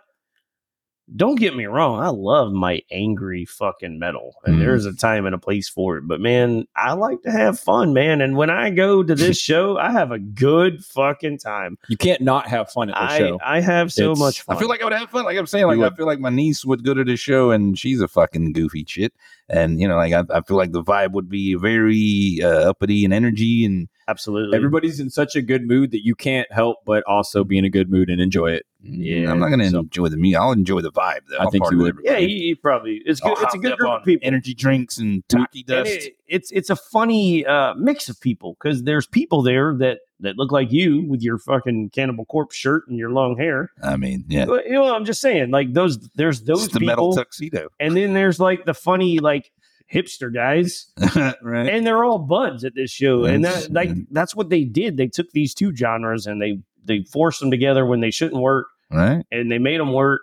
Fucking And A. it, and, and it is like a thing where you brought a couple of different movements together. Well, I support. I cheers to the party. Let's make everybody fucking party. Yeah. I like Five that. million monthly listeners. They're bringing people to the scene. Fucking a shit. So- So more, more than me. It's Yeah, funny. I got like two. we we've only Million? talked about the breakthrough album here, but there's you know band did some other shit too. So after Homesick, they released "What Separates Me from You" in 2010, Awesomeness. That's what. and this one picks up right where Homesick left off. Starts out with a fucking heavy banger, "Sticks and Bricks." That's another staple in their live shows, and to me, another album where there's really no bad songs on this album. It's got "All I Want." This is the house that Doubt built, and my favorite. It's a cool name. You'll be Tails, I'll be Sonic. Cool- cooler name. I mean, that's pretty good. All right. Uh, the fan favorite though is definitely all signs point to Yeah. Lauderdale. the most rom com teen fucking anthem bullshit. Ever. Hey. I this was the worst of everything I heard. Really? It infuriated. You were like, "Oh, I like to listen to music." Shit. No, it just made me fucking mad. Like I wanted to punch myself like jackass style. Oh, this song made me so happy. Oh no, this Yeah. is fucking all signs. Fuck Fort Lauderdale. Fuck you. I didn't like it.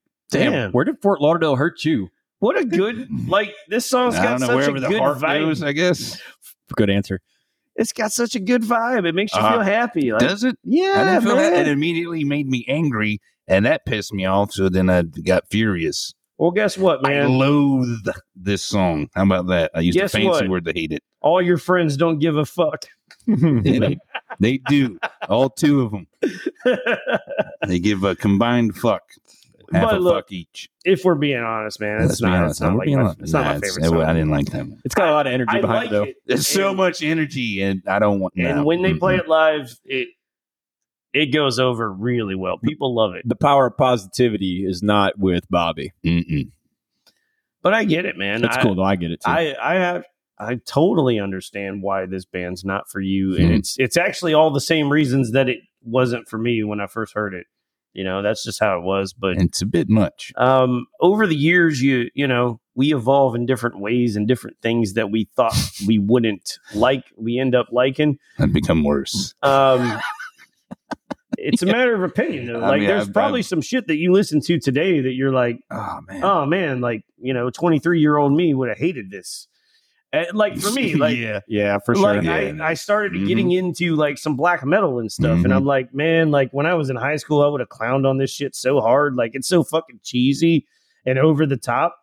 I I used to like think that shit was ridiculous, like, but you know, I don't know. I, I grew up on disco. Everybody did shit my whole life. I don't give a fuck. I listen to weird shit. yeah, man, you change over the years, you know, I get it. Still like disco. But um, so around the time this album came out, the band actually got into a kind of a messy lawsuit with Uh-oh. Victory Records. Ah. Uh, they actually sued Victory Records for breach of contract. It's not the type of thing I normally would talk about on the show because it's drama and I don't Mhm. really care. Right. But Mhm. I bring it up because it's important to note that they won their lawsuit against Victory Records and they won the right to self release their next album, Common fuck Courtesy. Yeah, uh, Own your own shit, man. I don't cool. know enough about Victory Records to comment, but I've heard some shit over the years that they If you're trying to own somebody's shit more than them, that's a dick move, and I don't, I don't support that. Yeah, I've heard some things over the years. I get they were dumb and they sold it, but that's their they made that. It's your fucking thing, man. So Whoever made it, it belongs to you. Common Courtesy came out in 2013. It ended up being one of the best albums that the band ever released. It's got the pop punk anthems like City of Ocala and Right Back at It Again, but it's also got those bangers like Dead and Buried and Violence, which Violence might be one you could tolerate. It has Mm. no clean vocals in it. Mhm. And there's also deep cuts on this one, like the document speaks for itself. I don't know if you guys have heard that one. All right. Um, Let me talk about that song. Now, I've been shitting on the band so far, but check this out. So, Document Speaks for Itself is a cool fucking title. I like that kind of shit. Uh, but it has some really cool drum parts during the sing song bit. He's doing some nice, clean snare rolls back there, kind of military style. I don't know, maybe his drum corps or something. But he does a lot of cool, subtle changes to the groove throughout the songs. Drummer's cool. He does like uh, he'll do the standard punk beat, but then he'll take out one of the kicks and hit the snare and said, almost like uh, cool Melvins kind of uh, Dale Crover weird odd timing shit. I really like that dude, and his fucking fills are clean as fuck. So yeah, I listened to it. So yeah, so it sounds like if if some of the vocals were different, you might give this stuff a little bit more of a chance. Well, it's not always the vocals, but I always say the sing song ding dong part, like that part, that weird chorus. They do that fucking three chord change. It's, I don't like that part of the fucking song. If you can, like I said, if you edited it, if you gave me the editor and I can cut out like a good forty five seconds of these, so you get a good two two and a half minute long Yeah. fucking cooler fucking band. You know what I'm saying? Fuck Yeah. that shit. But no, we got to hear it. And I get that that you know that's the one that's getting all the fucking numbers and all the fans and stuff is the those parts. Yeah, you know, I mean, there's a place for it. You know, I I understand that a you know a person like you, like you're not a vocal guy, so Mm. it doesn't it doesn't jump out at you. But You're not gonna win me over. Uh, with vocals and Yeah. lyrics for a lot of us, you know, it's it's it's a big part of the song. It's not the whole song, but it's definitely important. But yeah, drummers fucking doing cool shit. So the band uh, released Bad Vibrations in 2016. Not necessarily one of my favorite albums by the band. It's got some good jams on it. It's got the title track Bad Vibrations, Exposed. Justified is my favorite song on that album. And then there's songs I really don't care for at all, like the closing track in Florida. I Mhm. felt like it was like Uh-huh. not a great way to close the Uh-uh. album. I, I don't know. What'd you guys think of choosing that song as I the did- closer? That's I like that they shout out a bunch of shit about Florida and stuff all the time, but yeah, it was pretty fucking weak, dude. yeah. It's, And it's a low, that's a low point. the song was kind of lame. For being honest, I mean, I like these guys, but You- Uh, you can't always win. Doesn't represent Florida's wildness. You know what I mean? no, that was the one where they needed the breakdowns and the crazy you shit. should You get know? fucking, I mean, it's fucking Florida, man. Yeah. We're fucking super dumb. So uh, their their most recent album is titled "You're Welcome." No, it doesn't have a cameo from The Rock. All right. This album had mixed reactions from the fans. Probably the least heavy album that they ever made. But when they do Mhm. go heavy, they do it right. And one of my favorite songs from A Day to Remember is on this album and it's called Last Chance to Dance. Have you guys heard this song? Yeah, before this week, this was one of the few A Day to Remember songs that I could listen to on record and really enjoyed. So it's it's I fucking It's love so this good, song, man. man. I fucking love it. Bobby's quiet. That's not a good sign. Yeah. it's he not a doesn't, good he doesn't sign. this one didn't win him over either. I'm not a fan. Nah. It, there was no winning me over. I just tried to enjoy the drums as much as I could. Next time A Day to Remember is in Central Florida, we got to go. I'm gonna call my niece and see if she's into it, and we'll all go have a good Hey, time. sounds like a All good right. time. Either way, man, I appreciate you, you know, listening and sticking it out for us, man. It means a lot. I mean, hey, it's fucking bands from Florida. You know what I'm saying? Yeah. I don't like Marilyn Manson, but he's from Florida. Maybe Limp you just don't like- Florida. You don't, you don't like the Ocala bands. We'll we'll continue. the that. possibly Miami's where I, I'm at. I guess. Yeah, so we mentioned it, but you know, I I love this band. I love their live shows. They're some of my favorite shows to attend. And there is something about this band I can put it on when I'm in a shitty mood and makes me feel good.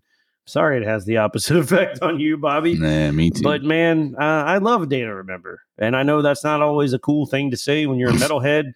You know, uh, Who gives a shit, I'm say it. sure there's people listening that are, you know, you're more of the elitist type, and you're probably like, "Oh, do You you know what? remember Fuck it's not you. metal?" But Fuck you know you. what? I My like buddy what I likes like. this shitty band. Go eat shit. I like what I like. So, There you go, right? man, this is a good band, and I've had some good times at their shows. Oh man, They- Check out a day to remember. Killer live show, man. You can't deny the live show. So I think Justin has a band that's from the same hometown, Ocala, Florida. New Ocala. Now you say Ocala. Ocala, baby. Ocala, Florida. No, Ocala, Florida. New metalcore formed in 2010. We're talking about Wage War. They were originally called Empires, though. Uh, they went through lineup changes in 2013 with Chris Gaylord replacing Jordan Pierce on bass and Stephen Kluesener All right. replacing David Rao on drums. Britton Bond handles lead Breton. vocals with Seth Blake on lead guitar, and Cody Quistad on rhythm guitar. Sure. He also handles most of their clean vocals. So if you don't like the cleans, you're probably mad at Cody. I'm probably oh, mad at yeah, Cody. yeah. Bobby's mad at Cody for I'm- sure. I'm Before we get too far in, I think it's it's cool to tie this in because if you guys don't know this, Oh, here we go. well, I'm sure you don't. I don't. Um, a day to remember. So they haven't put an album out in a while, but they did have a standalone single called "Miracle," and Cody Quistad was a co-writer on that song. I actually listened to it because of this fucking shit. Yes. Yeah, I did not cool. know it was the same guy though. Uh, Cody actually does a lot of co-writes for a lot of bands, and I'm sorry, Justin, if you already had this in in, in You're your good. notes. Go ahead. Uh, but one of those bands is Falling in Reverse. Uh-huh. He's did a lot of writing for Mr. Ronnie Radke. Yeah, it's not all Ronnie's genius there. There's this guy named Cody behind it all. That's uh, he's producing a lot of stuff too. So I like that you always give him guff about the fucking falling in reverse, and then he comes with the goddamn stats on hey, it. it is what it is, buddy. You know what I mean? That's fun. Hey man, I like Fact Wage check. War. All right, here we go. Uh, they released their debut album, Blueprints, in 2015. The River and Alive are two of the bigger tracks from that album. I'm admittedly not super familiar with this album, though. Have you guys heard anything off that album? Mm-mm. Basic Hate's another track on that album. yeah, Basic Hate. It's definitely when the band were a lot more metalcore. They hadn't really incorporated the more alternative stuff into their music yet. It's a little bit more technical, mm. but they weren't the songwriters that they were going to become yet. Yeah, And- that happens. They didn't have like the hooks and stuff that we associate with Wage War now. Yeah, the the basic hate after the sing song bit, it kind of goes progressive metal and then gets pretty brutal. And I don't really remember them ever doing any other kind of progressive metal stuff, except for in the early days. you know? Right. They changed quite a bit Mm. after that album. I think the band was a little heavier here. Uh, and the cleans are a little whiny to me here. Mm. Oh. So I think they kind of contrasted a little bit too much and they would Too blend much. these styles a little bit better. That's the same As they album went with on. Gravity, right? No, Gravity's the next album. Gravity's on 2017's Dead Weight. Mm, yeah. Uh, these guys got a kind of an interesting sound.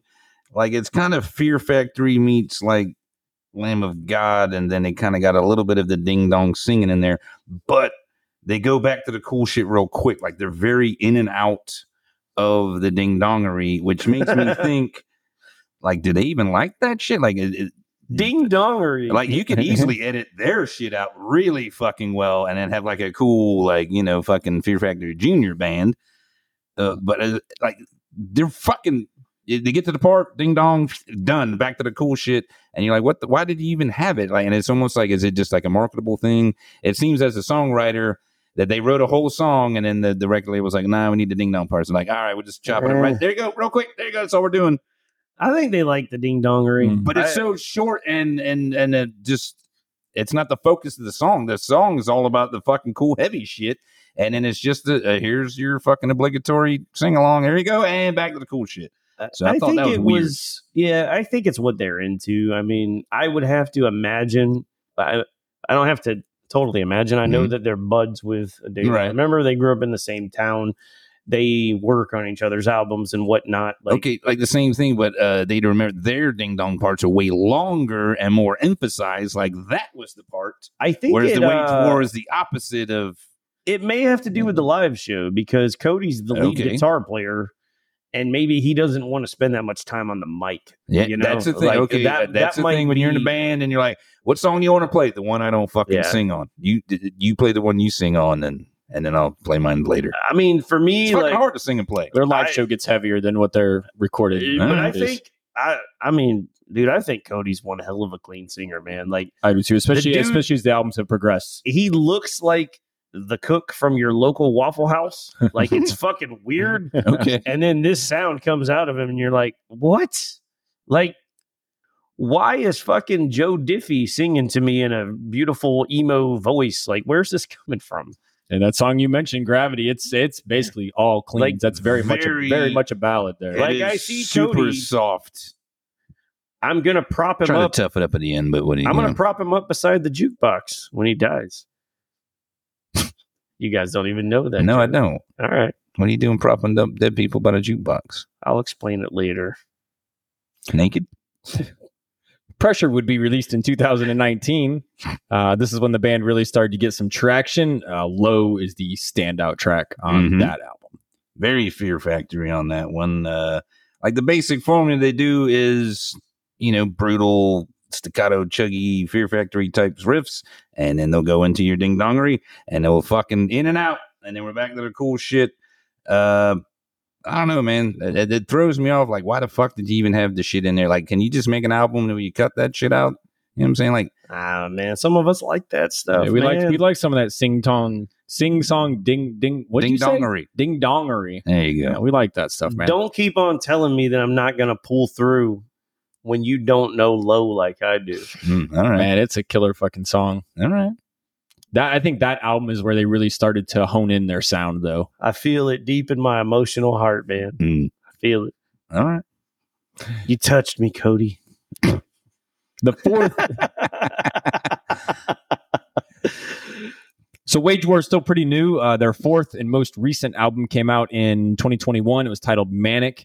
Uh, even though I had heard songs here and there from them before, this is honestly really where they caught my attention. Uh, they really put everything together here, uh, cleaned up the overall sound, made it all blend together much better, and it's led by the title, uh, led by tracks like "Circle," "Circle the Drain," "Godspeed," "Manic," "High Horse," and "Death Roll." Oh, High Horse is pretty cool. It's got no fucking cleans. And it goes in that weird four on the floor stomp groove. I like that was pretty good. But Death Roll Yep. was pretty cool. It's got the Gator finishing move. I guess that's the topic of the song, you know, Death Roll. Mhm. But uh, it's got a little bit of technical fruit noodling. And then the final groove had that subtle Gator growl that was pretty. I don't know, Mhm. Gator, no, I don't, you know, what does a Gator sound like? What I just did, whatever. But that was fucking neat. Death roll's fucking hard, Gator roars man. and metal. Yeah. I like that shit. Alarm clock riffs right to the face Man. Yeah. from the man. second the song starts out.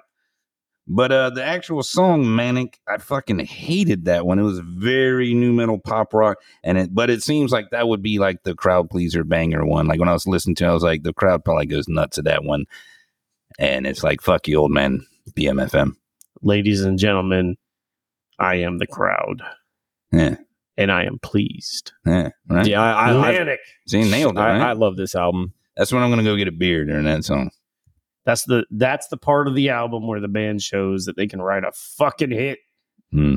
It blends a little bit of a hint of nu metal, like Bobby said. It's not a. It's a lot of but it's It damn is, yeah. good nu metal, and I'm here for it. Two scoops. It's of like new new, metal. metal core. It's this genre that they're leading the front of, and with like I Prevail and From Ashes to New and all these bands, like they're bringing this whole new freshness to metalcore and But blending, I, blending styles. I feel like with Wage War, they have not abandoned their core sound. No, They've tweaked it enough to where they stay heavier they're, than the they're other going ones. to appeal to more Pretty people than they sound. did before. Yeah.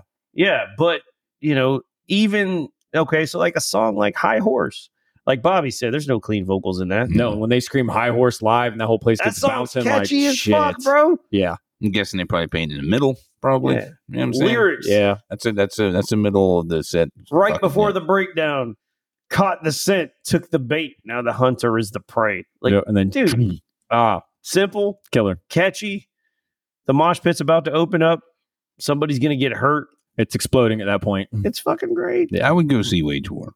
They're fun, man. I'm, they're, uh, they're really good live. I'm excited to see where they go with this fifth album. You Uh, are right with the cleans. They're in and out with it, eh, but I don't think it's obligatory. Like they think they need it. I think it is. I think it's the type of music they grew up with, and they Hmm. want it in there. But I do think that it's probably like Cody's like, bro, I'm trying to play guitar, man. Like, right. I- yeah. You know, I don't know. It's, and uh, I've noticed as the band has progressed, the lead singer, uh, Britton, is doing a little bit more of the. I'm not going to say cleans because he can't do what Cody does. He does do some cleans now, though, over the past yeah, couple they're- albums. Yeah, not cleans in the traditional sense. But yeah, he's changing his vocal approach enough where, okay, like, uh, we can understand him. He's right. you know um yeah it, I, I think that this band hasn't done everything they're going to do yet. And I think Oh. Justin's right. There you go. The like next that. album is going to be It's gonna be the one. it's going to be I'm like a major expecting. breakthrough. I think All right. And I suppose we'll put that on the spotlight then. it'll be on the spotlight. Yeah, all right. when that comes out. Wage War from Ocala, Florida. Well, Also, fucking, yeah. great name, and I'm really glad they changed the name from Empires. that was Empires, fucking yeah. lame. Yeah, that was done. That's Like, a definite. Wage War, like that's a badass Yeah. name. I Yes. like that. Yeah. Whereas I like Burn the Priest better than Lamb of God. I mean, yeah, Oh, sometimes yeah. you don't always win with the fucking names. Yeah, you wouldn't be headlining festivals with a name like Burn the Priest, most likely though. But then again, with a band name like Lamb of God, you get these churches that don't pay attention and they end up using their logo and giving them free publicity. So That's great. Bro, we were totally walking around Lake Mirror one night, and some dude was out there like, uh, you know, trying to tell people about Jesus and stuff.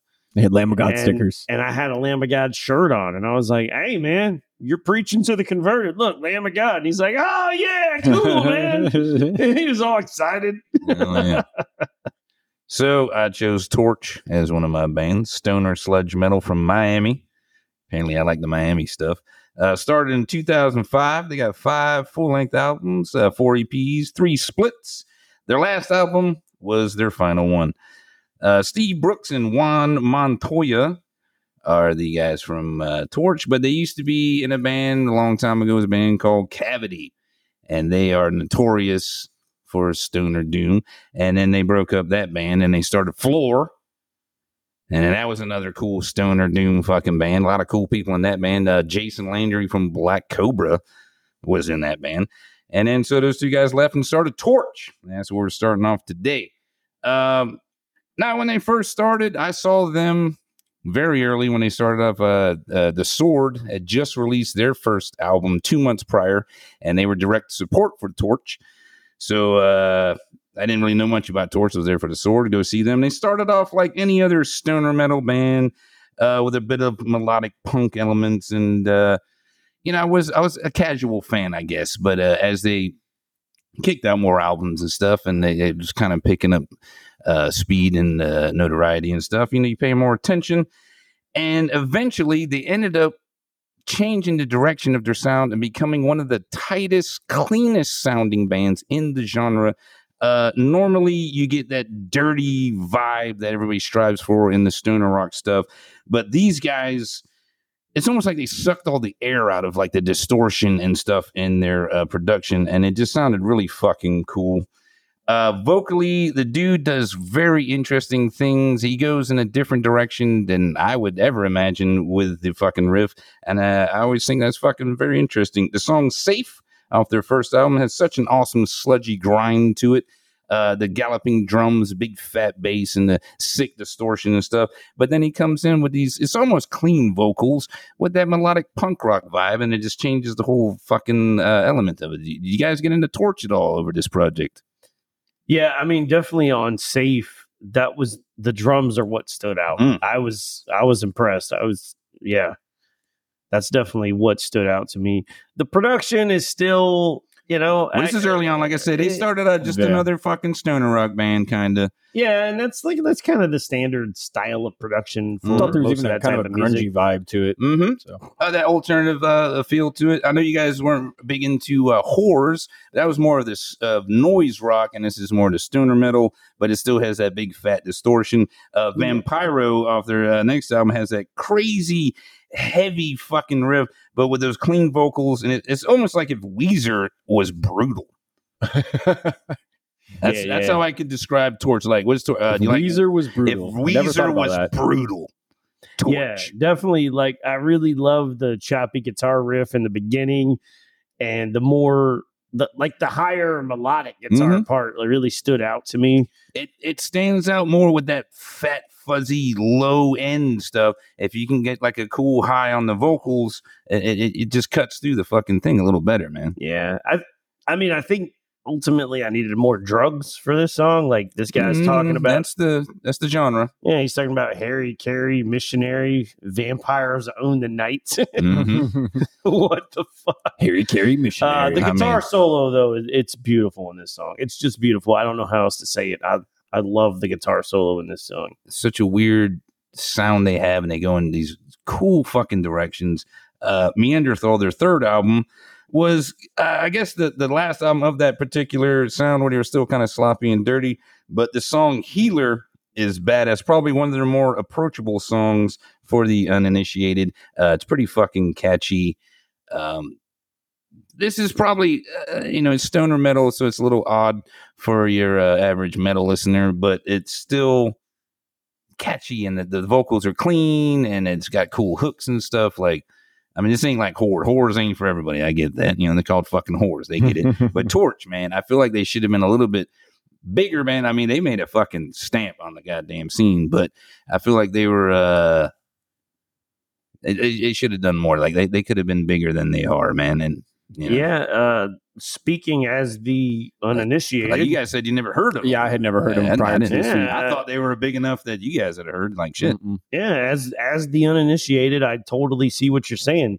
There's there's a big shift in the production sound. It's cleaner. Mhm. Um, I mean, it definitely for me is a little bit more pleasing to my ears. The guitar work is beautiful, uh, super just spacey, atmospheric sounds, and uh, like I, I could put this shit on and go to sleep, man. Like it's Mm. it's just it's got like a really chill. It's vibe chill. to It's it. not yeah. the dismal bummer hatred of doom or that Mhm. weird over the top swagger rock and roll stoner rock. It was just it's heavy as fuck. But It it's is. chill. Like and like even the delivery of the vocals is kind of it's not over, it's not a lot of energy, but it's I don't know. Um You definitely heard the progression. Sky Trials. That was a cool song when they were headed in their new sound. Like they had this weird ass riff, and then it's almost like Zappa meets Rush, and then goes into that groove with the great fuzzy distortion. Like I don't know, they had the the, the sludgy, dirty, filthy stoner rock sound, and I don't know if it was the sound guy, but just out of nowhere they decided to go in this other fucking direction. Let's clean it up. Let's just just fucking tighten up the whole fucking sound. It's not fuzzy; it's almost buzzy but it still has that same, you know, stoned out effort, but with this clean fucking, uh, I don't know, uh, like when nerds grow weed, they, you know, they, they go to the science of it and we need to get this water and this soil and we'll make the fucking, medical.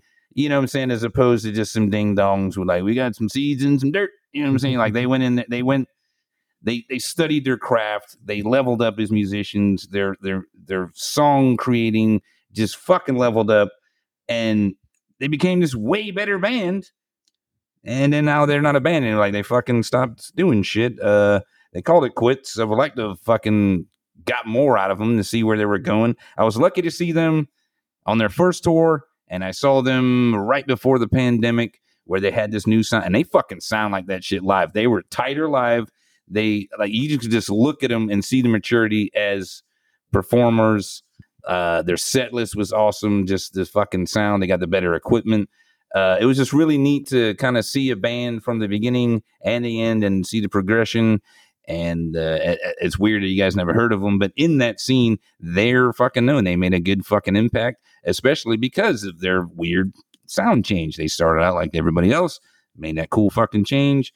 Um, I looked into it. I don't really know what everybody else is doing nowadays, but like I said, they were in those previous bands, Cavity and Floor, which spawned many other fucking bands. So I'm sure they're out there fucking working and and finding something cool to do. But uh, yeah, man, cheers to fucking Torche. That definitely made an impact on the scene. And uh, thanks for representing Florida in said scene, man. Fucking cheers. All right. So yeah, everybody, there's some bands from Florida. Uh, we kick out all kinds of different gnarly noises and shit. So uh, if we forgot anything that you want to talk about, let us know about some cool bands you know from Florida. And yes, eventually we will get to death metal. Mhm. I fucking promise. I'll come back from the fucking dead to talk about death metal. I mean, that might make the episode. Fucking. A. All right, everyone. That is our show for this week. Hopefully, you enjoyed our discussion on bands from Florida. I don't think I did. Don't forget to give us a like and a follow on Facebook and Instagram at Two Metal for this. And leave us some feedback or drop your own six list in the comments section, and we'll give you a shout out on the next episode. Make sure you tune in for the next episode. We will be discussing System of a Down's entire discography. You Oh yeah. don't want to miss this one. All right, cool. I'll be there. I hope so. That's it for this week. Until next week, keep it metal and rage with respect.